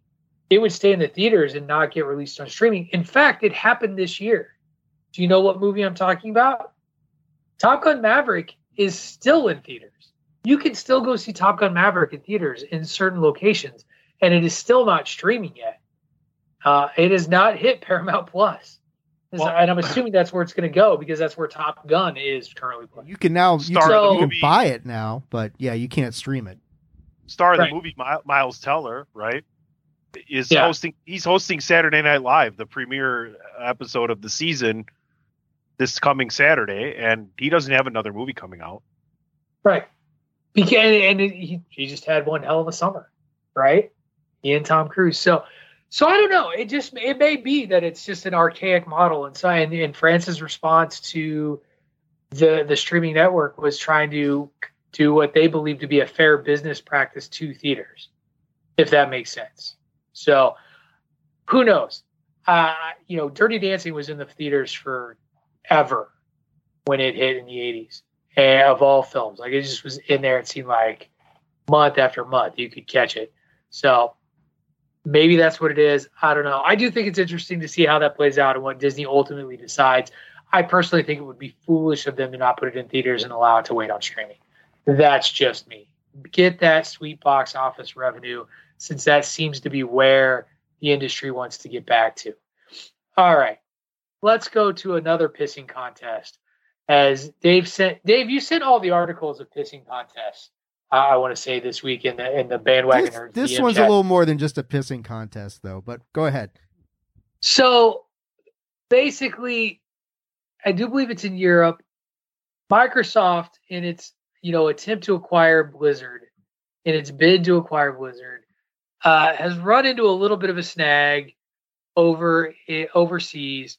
Uh, However, Microsoft CEO Satya Nadella is confident that the company's proposed $68.7 billion acquisition of Activision Blizzard will be approved by regulators. It seems to be a problem in Europe, not in the United States. He then turns and points the finger at Sony uh, because the argument against their merger seems to be coming from Sony that it would significantly impact sort of the free market and free competition in the video game industry between the two companies. Basically, Sony being like, if this happens, we won't be able to have Activision Blizzard games on PlayStation, you know, PlayStation systems, Sony systems. Microsoft is being like, yo, Sony's doing this with all kinds of other stuff. If they truly wanted to be competition, they'd let us make it a competition. So that's kind of the basic argument. Dave, who who's right? I think. I mean, we probably haven't. Tunney's right. Tunney's right, of course. Uh, we haven't talked about this this merger probably enough on there. This is this is a massive. Well, DPP left the show, so Well, yeah, like we no longer have Dan's our fault. video game experts. Send your hate tweets to at it's me DPP. Uh, but you know, you're talking about Activision Blizzard and Microsoft is a is one of those mergers that yeah, that's an industry changer, I would say, and, and the fact that it's getting scrutinized, and I think it's getting. I know this article was more directed towards Europe, but I do think the merger is under scrutiny everywhere. You know, I don't think it's gone through yet, so they're still mulling it over. But yeah, from Sony's standpoint, they're like Sony's big concern, of course, is you get this merger taken on Activision Blizzard, Call of Duty franchise, huge, massive franchise that Sony's concerned that that's going to vanish from the PlayStation. Uh, the article makes it clear they're looking at the mobile aspect. They want to get all that Candy Crush money. That's a massive. I mean, I don't play it anymore, but that's a huge, huge game. Um, you know, you got World of Warcraft about to celebrate its 19th year of existence and still going strong. You've got Diablo. You've got uh, Overwatch. You've got uh, StarCraft if they ever bring that back. So it's a it's a big, huge deal for Microsoft to get the exclusive. It goes back to what we've ta- and we've talked about it on the show before amongst ourselves. Is exclusivity still a thing in the video game industry? Because they start off console exclusive and then quickly go on to everything. You know, like MLB The Show shows up on Xbox now. So it's one of those situations where Sony's looking at this from the standpoint of, oh man, you know, if this happens, it's really going to change the competitive balance of this. And Microsoft trying to do, you know, to take something from musical chairs, Pat, be their own spin doctors on this thing and saying, oh, wait, no, no, Sony's clearly the biggest out of all of us so far. And it's like mm, console sales, yes. When you talk about software, it's a different ballgame there. So I, I can see why Sony's very concerned about this. I can see why Microsoft is is trying to paint it a certain way to kind of dis- distract from the fact that this is a industry changing merger that's about to go down. Um, so I, I get both sides uh, of the coin. I think Sony's probably. I, I I would lean in Sony's favor on this thing. I think that there is a very legitimate concern that if this goes down, it changes the competitive balance massively. Nintendo's just sitting back going whatever because they're almost immune to this stuff. But between those two, yeah, it's a pretty big deal. Tunney, do you give more or fewer shits about this than you do about Black Panther not playing in France? Yeah, That's a great question, Patrick. You know me so well. I all I really care about is that it benefits the gaming community, the, the the consumers, right? If it forces one or the other company to go ahead and be more creative to catch up and fill in the gaps, and that makes something even better, right? Like look at what happened. We sorry, but we always go back to wrestling. Look at what happened when WCW started kicking some ass. It fucking made Vince McMahon reach down deep and fucking get creative and get better. So sometimes when you're put in a corner, you create shit that's so good that you could have never done without that happening. I don't know. Sony's a little bit too big to fail, and Microsoft hasn't really been hitting it out of the park, but it would be really big if if, if they made it happen. As someone who used to play video games, I almost care about this news story. Uh, so there, there you go. I, I realize this when I got a. It'll be. I, I think that honestly, this is a very similar issue to what we talked about the other day with with the streaming markets. That you've got your big three. We're we're gonna see we're gonna see some consolidations, and, and some things are gonna happen within these you know these video game producing companies, um, software notwithstanding, and it'll it'll continue to be normal to us as a consumer because I think at the end of the day, as consumers, we already have this certain level of like brand loyalty to what we buy, and and I because like I remember I used to buy I bought Sony PlayStation one because Square for a long time was exclusive to Sony, and then when it stopped, it you know no longer became special. But that that was the thing, like that was a very real thing. So. I, I honestly don't see this as any different than okay if I really want these games I, I buy Microsoft if I really want these games uh, I will still argue till I'm blue in face that Sony makes a better console product than Microsoft I have never been impressed by the Xbox but that's just me I have a question for you guys. Does the No. fact that okay, does the fact that Ted Lasso's in the next FIFA game make you more inclined to buy it or not? No, I think I'm more so inclined, and I think people that I've talked to that haven't even played Tiger Woods for a while or golf games at all are more inclined to buy that because Michael Jordan is in it. Um, I think that I mean, like, so you like Ted Lasso, and then you buy the game, and what you get a three minute clip that you could have watched on YouTube. You you're not gonna like. You don't have a field of Ted Lassos to play soccer that are just out there cracking jokes while they're fucking kicking the ball around. I, and you're looking at the guy who was more excited about the news that the upcoming college football 24 was going to have the transfer portal as part of the new EA Sports college NCAA football thing. Like, Like, I'm- like I'm it wasn't easy enough to make yourself good in any fucking video football game. We're just gonna well, let's throw the transfer porter in there. Hey, you know, realism, man. If I want to take Alabama's starting quarterback in the transfer portal, I'm gonna do it. Come to Champaign. All right, let's get to the last piece of information out of the Netflix streaming event Tudum. We had a couple of bits of Witcher news for those of us who are still in on The Witcher. So again, Tony, if you want to relax and watch football because you hate The Witcher now, that's fine. However, Dave, first of all, we received word that this December, The Witcher Blood Origin, the prequel series for The Witcher, starring Michelle Yeoh, who is, you know, you want to speak, you want to talk about top notch actors, uh, you know, what, you know, no, sorry, everything everywhere all at once, uh, really putting her back on the on, on the map in a big, big way. She has taken the lead in Witcher Blood Origin. We get that in December. And then season three of The Witcher, we get a release window of it appears next fall. I, we got a timeline, Dave. I like timelines. I'm excited. Give us some more Witcher. Toss the coin. And unlike Tony, I fucking loved season. So I don't know what he was watching to get all blah and bored with it. Get the fuck out of You town. know, Tunney hates France. He hates Locke and Key. He hates The Witcher. He hates lots of these things that we really like. Remember, send your hate tweets to at PC Tunney. Uh, yeah, I, I, I, the fact that the new series comes out in December, I think is cool because it is, you know, we've covered the first two seasons of The Witcher. I was with you, Pat. I enjoyed, I enjoyed season two a lot. Probably not as much as season one, but it was close. Uh, but I, it doesn't matter because we left off in such a place where it's like, okay, let's get to season three. I know um, some of the Witcher fan Twitter pages that I follow have confirmed that they have concluded filming. I don't think that there's any debate about that now.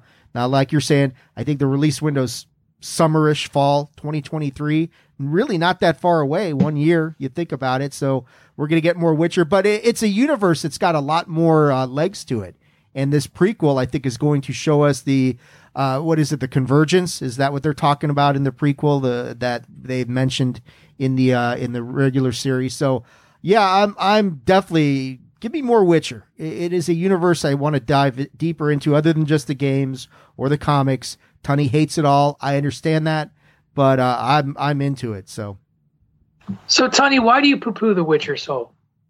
I just didn't enjoy the second season. I just like I like the dynamic of the first season between the Witcher and the Bard, and you know, and still chasing the girl, and then kind of all went to shit. You know, was it because Um, Jaskier wasn't involved as much in season two? Did that water it down for you, or No, I, I just I guess I did wasn't as enthralled with the relationship between him and and the girl as I was with him trying to get to that point and and what he did along the way with the people he met and, and interacted with. So I guess I was just a bigger fan of the earlier part of that story. So who knows? Who knows? Yeah, I, I find it interesting, and, and, you know, we're we're yanking your chain and we're giving you a hard time about Oh it. no, but, like yeah, it's all good. for me, like I'm kind of the opposite. Like I liked the search and the hunt, but also loved him being challenged by this like strong-willed child, like him trying to father to his child, teach her to be a witcher, even though she's You know, not supposed to be a witcher.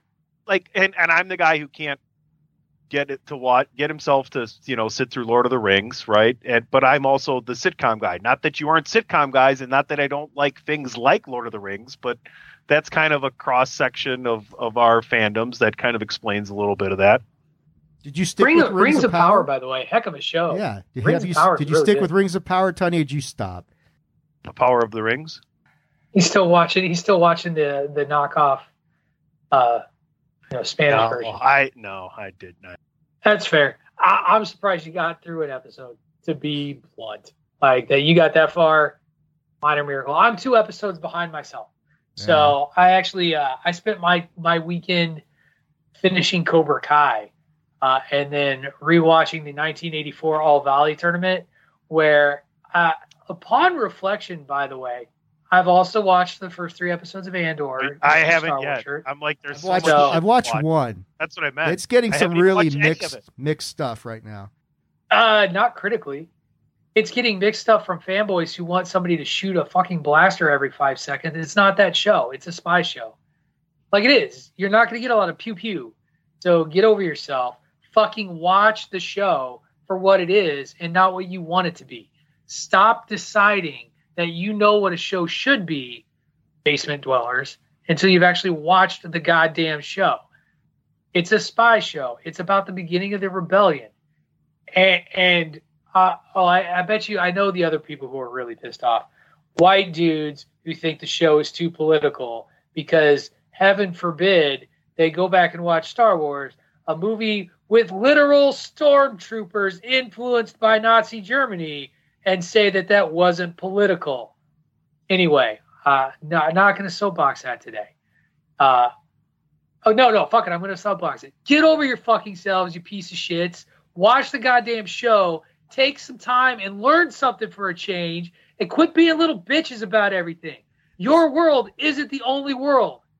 This is why I love Pat. This is why I love Patrick. I'm not going to politicize it, even though I just did, and now I'm going to run back. It's a political show. Star Wars is a political show. It was they've been Absolutely. political movies. You know which you know which Star Wars movies weren't political? The shitty sequel trilogy. The shitty sequel trilogy, not political at all. You go. because you know what? They make no goddamn sense. No goddamn sense. At all. But no, like you, Zero. Zilch. Nada. like you know how we kind of talked about how there's so much to watch. How do you prioritize? This is a perfect example. Like, yeah, I need to get through the other two episodes of Andor. Oh, I got to get through the other two episodes of Rings of Power. They're each an hour long.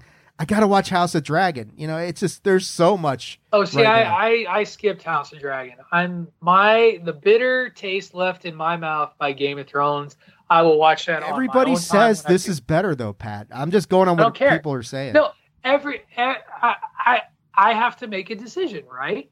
Like you just said, I had to make a decision. I chose different shows. I'm not telling you to watch it like after we're done recording this today immediately, Patrick. But I what I will tell you is I was really skeptical because I loved Game of Thrones, and when I saw the previews for House of the Dragon, I was like, "Oh, these people like aren't appealing to me." But I watched the first episode, and it's very good storytelling. You'll get to it when you get to it, but I'm saying you won't be disappointed when you do. Ah, I've been hurt before. First three seasons were great of Game of Thrones. Don't forget that, everybody. First three seasons were great. Dave, Commanders have two on the board. Sorry, continue with. I saw one. that. How do you get 24 to to two? it out there, Pat. 24. Sorry. It's like a baseball score. Yeah, all right. Well, Damn. anyway, I'm just going to move forward and head into our last segment, which is just a kind of a moment for us. Uh, you know, Rey sort of hit it on the head about patting ourselves on the back. Uh, 150 episodes, guys. Here we are. I, honestly, I thought we'd be done after 10. And yet, we're we're looking at 150 around this around here. And so, you know, for me, I just want to say thank you guys. Uh, and you know, I know we'll have other milestone episodes. We're wrapping up our third year in a few episodes as well. But you know, to echo a lot of what Rey said back, you know, before he left, I, I really do have a lot of fun putting this show together. I really do have a lot of fun talking to you guys every Sunday afternoon and it's it's been quite a it's been quite a ride for nerddom uh, and so thank you and, to everyone who listens you know just thank you for continuing to tune in uh, thank you for following us thank you for listening to us would love for you to continue to listen to us and give us feedback as as we go follow our Twitter account. Uh, we do need more than 27 followers. We need more votes on whatever poll we put up next. And as I always say, because in true nerd fashion, nerds are really good at this. By the way, nerds are really good at being like, we should do this. We should do this thing, and we're really good about doing it for like a couple weeks, and then just kind of falls off. That's the bandwagon nerds Twitter field. Like it is true nerd Twitter though that we we go through surges of like postings, and then we fade, and then we surge again, and then we fade, uh, and then we surge, and, and then we fade. But through it all, I'm glad everyone listens to it. Glad we have help. Uh, glad the dogs are excited to be a part of 150 episodes of Bandwagon Nerds. It wouldn't be an episode of Bandwagon Nerds without them. And uh, yeah, thank you, thank you, listener. Thank you, Dave. Thank you, Tony, for for showing up. As Keanu Reeves once told a bunch of inner city youth children at a baseball game, he showed up. I'm, I'm amazed at your ability to show up. Right. Uh, all through my tyrannical rule at, at Bandwagon Nerds. So thank you, Tony. Davis stepped away to take care of the dogs. Take a moment to reflect on 150 episodes of Bandwagon Nerds. Yeah, I mean, the biggest compliment that this show receives is the fact that everybody that's on it is like, this is just a fun thing to come and do, right? Um, probably a little less fun for Patrick and Dave on certain situations because as someone who knows what it's like to be responsible for the content that's being provided, some weeks are harder than others, and sometimes you feel more of an obligation to perfect something or get your idea out there and and that can be difficult. And in saying that, that's why I want to give kudos to the two of you guys because this is your show. Right? This is the two of you. You guys are one in putting this out, you know, and Patrick takes the lead most of the time, but I mean, you know, if there was no Dave and, and, and there was no Patrick, there would be no show. So it's just something that's amazing for what we're all trying to do together in the Chairshot Radio Network. And I mean, I make time for it. I arrange my golf around it just to speak to the you know a testament to it. And and if Packer games are on, I'm still going to be here. And that's kind of the biggest compliment I can give. That is that this is just fun and informative, and we talk about fun stuff, and we get out of the box and and and hit some other things too. And at the same time, the friendships that we have really are displayed here. Without that, it, it, you know, it, it's almost nothing. It's it's kind of like the whole Chairshot Radio Network. It's like like DWI. It's about the guys having fun together, right? So it's it's it's a great thing, and and I knew this show was gonna last a while, and I'm not just saying that, but I knew because you guys do good shit. So cheers to both of you, and cheers to 850 more on your march to 1,000. Thank you, Dave. I don't think I'll live that long, but uh, we'll, we'll see how it works out. But no, this is a. Uh, yeah, from where the show started to kind of the way it's evolved over time to uh, to where we are now, it's been it's been a tremendously fun ride. I've learned a ton from from Patrick, from you, Tony, from Rey, from all you guys. I mean, you know, I discovered streaming because of this show. I had no idea there was so much content out there, and now it's like not one of these ones like talking today. Uh, what do I prioritize? What do I watch next? What do I do? Um, there's so much good stuff out there. I mean, we I, think the show has paralleled the explosion in streaming very well. I mean, if you go back to the beginning of this of the podcast and watch how we kind of paralleled the way the industry has changed, and and I still, I mean, the biggest accomplishment, 150 episodes with the heart of this show coming during the pandemic, where we had to make this shit up as we went along because there was not a lot going on, and we made it managed to keep the show interesting and engrossing from one week to the next until yeah, until theaters reopened, and then I think we've had to adjust the last year as the industry has exploded is an understatement. So, yeah, it's been fun. Uh, you know, of course, thank you to Pat for everything that he does. Thank you, Tony, for all your work and your advice. And and I mean, whether you hate France or not is irrelevant at this point. But uh-huh. it's uh, it's been uh it's been a fun ride. I'm looking forward to the next. You know, we got season four coming up, and and to see where things go and and to uh, you know to see kind of just how things evolve again. You know, we got we got some stuff to look forward to at the back end of the year. We've got whatever the end of the year awards we're going to call them streamies or I've got an idea for a name as well. We'll see how we come up with that, but Um, it won't be the swaggies, Tony. Attitude of aggression's already trademarked that shit. Fucking assholes. But you know, uh, it's gonna be it's gonna be fun. I mean, Wakanda Forever is gonna be one of those watershed moments. I think we got coming up pretty soon that will be worth covering. But yeah, thanks to you guys. Thanks to everybody who turns into the show and listens to it. All twenty eight of you. Um, but yeah, I, I and you know I think the the show was very instrumental in getting the entertainment prong of the chairshot.com going yet sports it is it we, is the entertainment we are the we are the entertainment well prong. i mean yeah i but yeah you guys that's big kudos big time thank you thank you tony and thank you dave and again thank you everyone for tuning in and listening I, i'm going to take rey's advice guys and just encourage everyone i know that's a shock and encourage everyone to follow Bandwagon Nerds on the Twitter at Bandwagon Nerds and make sure to continue to listen to us every Monday as as we bring you this entertainment for about an hour and a half to two hours every single Monday. Thank you very much, everyone. That's going to do it for episode 150 of Bandwagon Nerds. Come back next week uh, when we start our coverage of Locke and Key, much to PC Tunney's disappointment and all of the other great stuff. And until then, get yourself out of the basement, get some sun, and celebrate yourselves as great people and listeners of this program. We couldn't do it without you. This has been Bandwagon Nerds on the Chairshot Radio Network, part of the chairshot.com. Make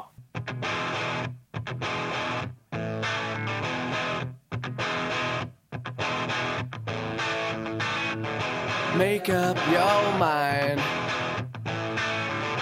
Decide to walk with me around the lake tonight, around the lake tonight. By my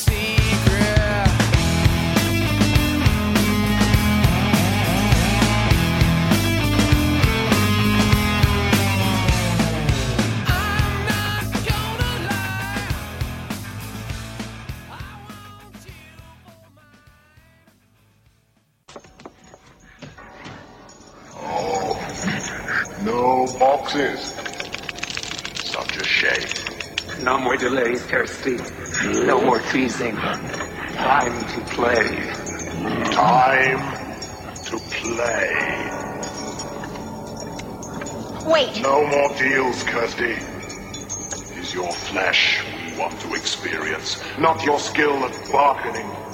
No deal. Just information. Just information. Go on. But trick us again, child. And Your suffering will be legendary even in hell.